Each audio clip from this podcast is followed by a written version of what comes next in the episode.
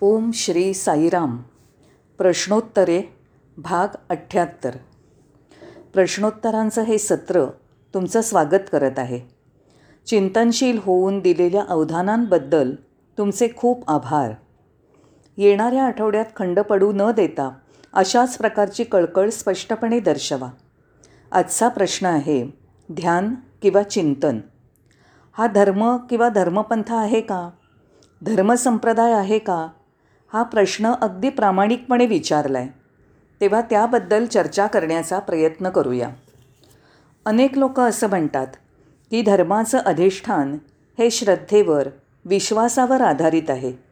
याच्या उलट काही लोकांचं असं प्रतिपादन आहे की जिथे श्रद्धा नाही विश्वास नाही तिथे धर्मच नाही.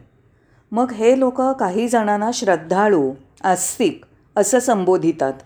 तर उरलेल्यांना नास्तिक अश्रद्ध असं समजतात. तेव्हा ध्यान म्हणजे अशाच प्रकारची श्रद्धा आहे असं समजायचं का? ध्यान म्हणजे नेमकं काय? असा हा प्रश्न आहे. वास्तविकरित्या बोलायचं झालं तर संपूर्ण जीवन हे एक प्रकारे अखंड ध्यानच आहे. या बाबतीत भगवान बाबा काय म्हणाले होते याची आठवण करूया. भगवान बाबा म्हणत की संपूर्ण जीवन ही एक प्रकारे ध्यानावस्थाच आहे.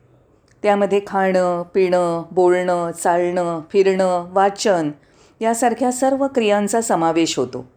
तेव्हा स्वाभाविकपणेच आपण अशा निर्णयाप्रत येतो की आपण नेहमीच दैनंदिन जीवनातसुद्धा ध्यानमग्न स्थितीत असतो.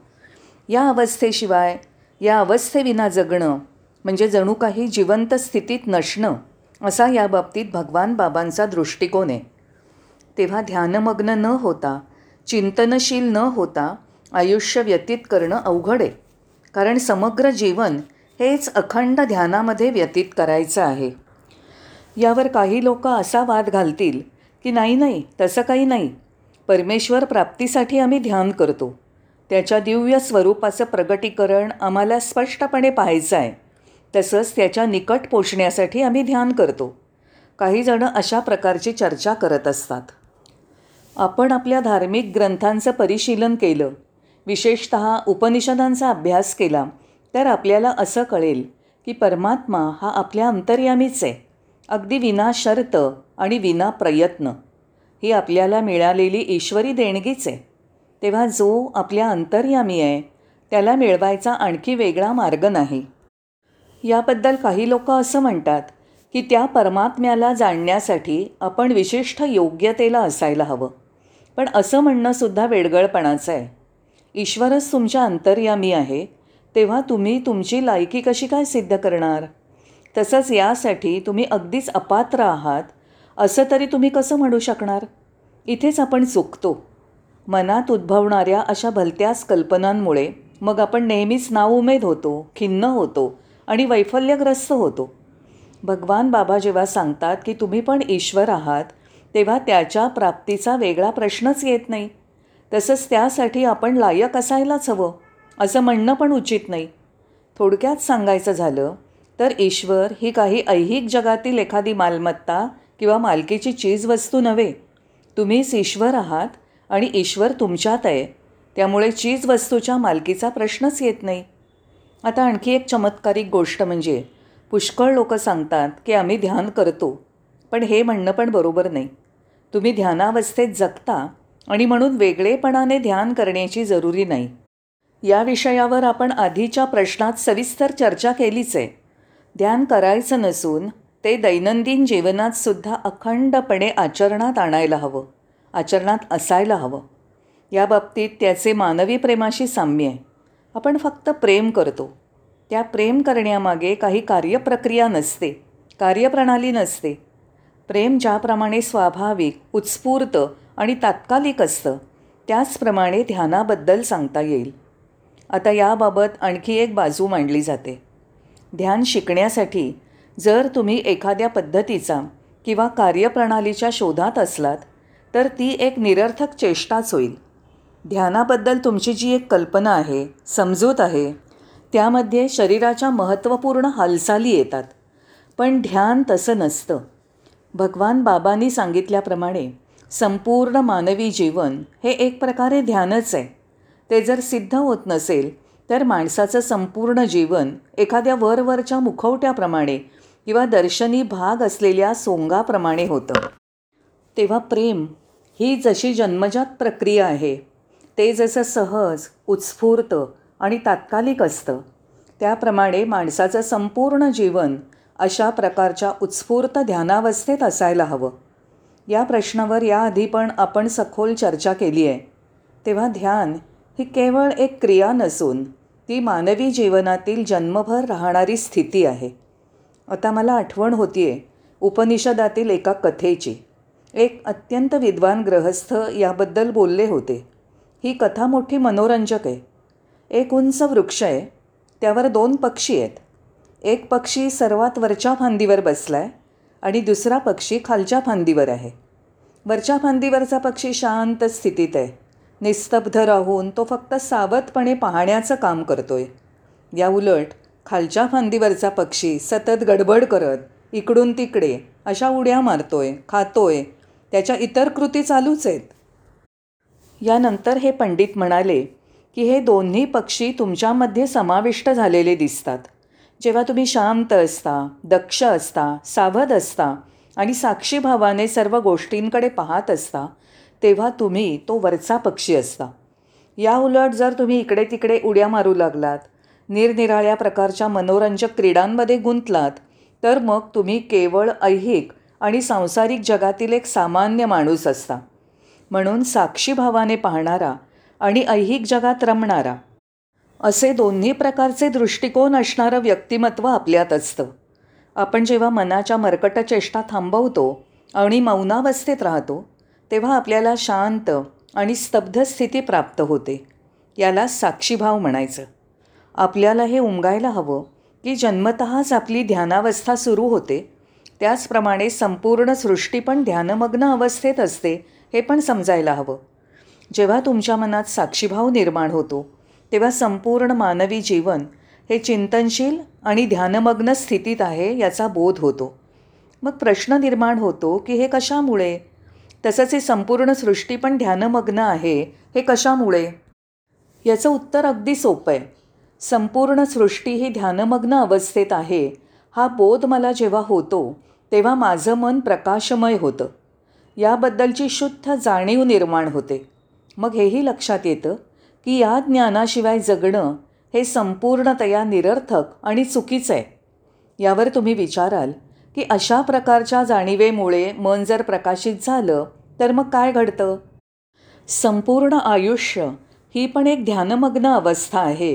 हे मला जेव्हा उमगतं तेव्हा माझ्या मनाचा कल कसा असेल?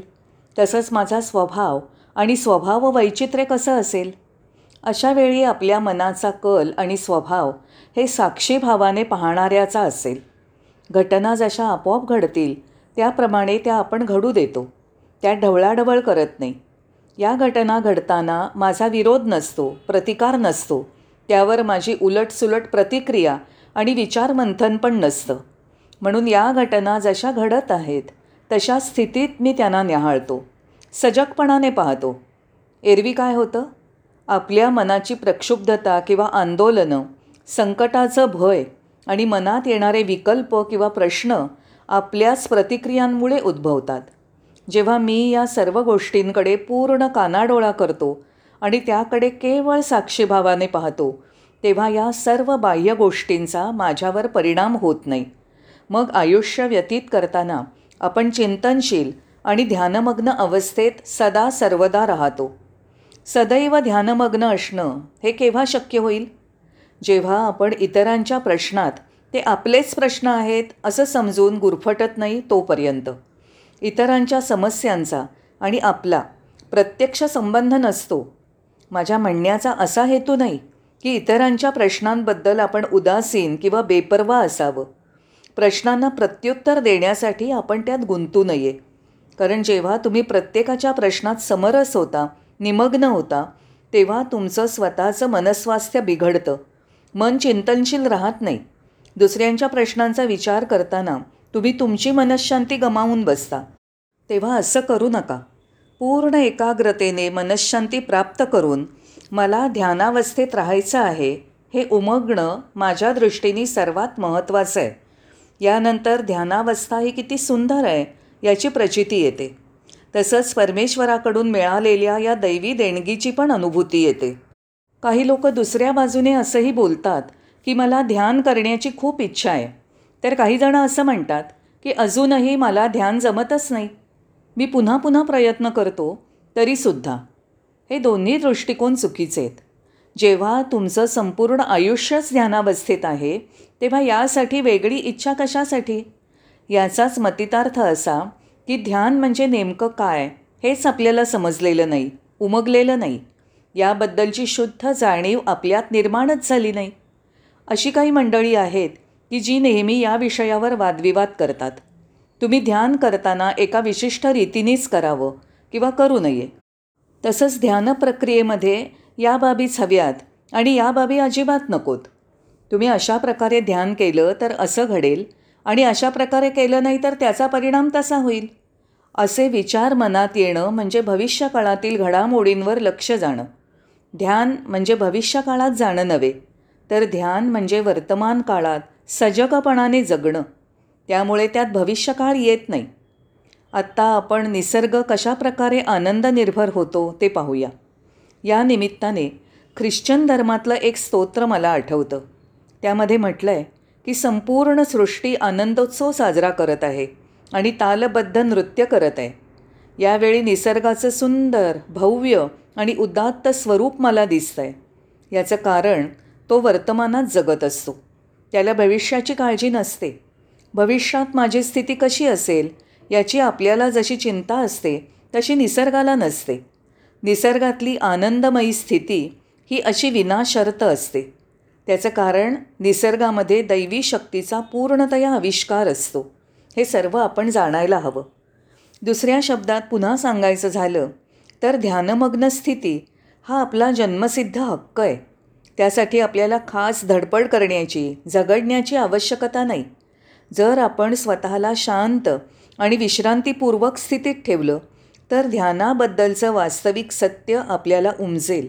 मग ध्यान करणं हे माझे लक्ष आहे किंवा त्यामागे माझा काही उद्देश आहे या दोन्ही गोष्टी चुकीच्या ठरतात. आपलं संपूर्ण आयुष्य ही एक ध्यानमग्न अवस्था आहे. हे चांगल्या प्रकारे जाणून घ्या. मग यासाठी तुम्हाला कुठे जायला नको किंवा कोणतीही विशिष्ट गोष्ट करायला नको. हे सर्व जाणण्यासाठी तुम्हाला तुमच्या अंतर्यामीपर्यंत पोचायला हवं. जेव्हा तुम्ही चिंतनशील असता शांत असता निस्तब्ध स्थितीत असता तेव्हाच तुम्हाला तुमच्या अंतर्यामी असलेल्या दिव्य आत्म्याशी अनुसंधान साधता येतं. त्यानंतर लाभलेल्या परमशांतीने तुम्हाला तुमच्या सत्यस्वरूपाचं आकलन होतं. तुम्ही अद्वैत स्थितीत जाता आणि ब्रह्मानंदात रमता. तेव्हा ध्यानमग्न अवस्था ही उत्स्फूर्त आहे तात्कालिक आहे.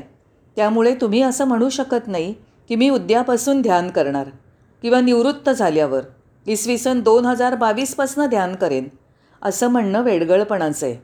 पुन्हा सांगतो ध्यानावस्था जशी उत्स्फूर्त आहे तशीच ती लगेच ताबडतोब होणारी स्थिती आहे. कशी? यात तुम्ही काहीच करायचं नाही. स्वामींच्या शब्दात पुन्हा सांगायचं झाल्यास संपूर्ण जीवन ही ध्यानावस्थाच आहे. खाणं पिणं फिरणं बोलणं वाचणं वगैरे सर्व गोष्टी या अवस्थेत येतात. मग घडणाऱ्या घटनांसाठी आपण झगडत नाही प्रयत्न करत नाही किंवा त्यांचा प्रतिकार करत नाही. कारण ही सर्व नैसर्गिक प्रक्रिया आहे जिच्यावर आपला जन्मजात अधिकार आहे. तेव्हा ध्यान मनाची चिंतनशील अवस्था हा केवळ एक धर्मपंथ नाही किंवा श्रद्धेचा प्रकार पण नाही. ध्यान ही एक सत्यस्थिती आहे. वास्तव आहे. खरेपणा आहे. वर्तमान काळात तुम्ही कसे आहात यावर ही स्थिती प्रकाश टाकते. तुम्ही भूतकाळात कसे होता किंवा भविष्यकाळात कसे असणार याबद्दल सुचवत नाही. तसंच यामध्ये काही विशेष प्रक्रिया किंवा कौशल्य नाही. ही अवस्था जन्मभर आपल्याला सोबत करणारी आहे. तेव्हा ध्यान हा एक धर्मपंथ आहे का? श्रद्धेचाच एक प्रकार आहे का? या तुम्ही विचारलेल्या प्रश्नावर हे माझं उत्तर दिलं आहे आपल्या सर्वांचे खूप आभार.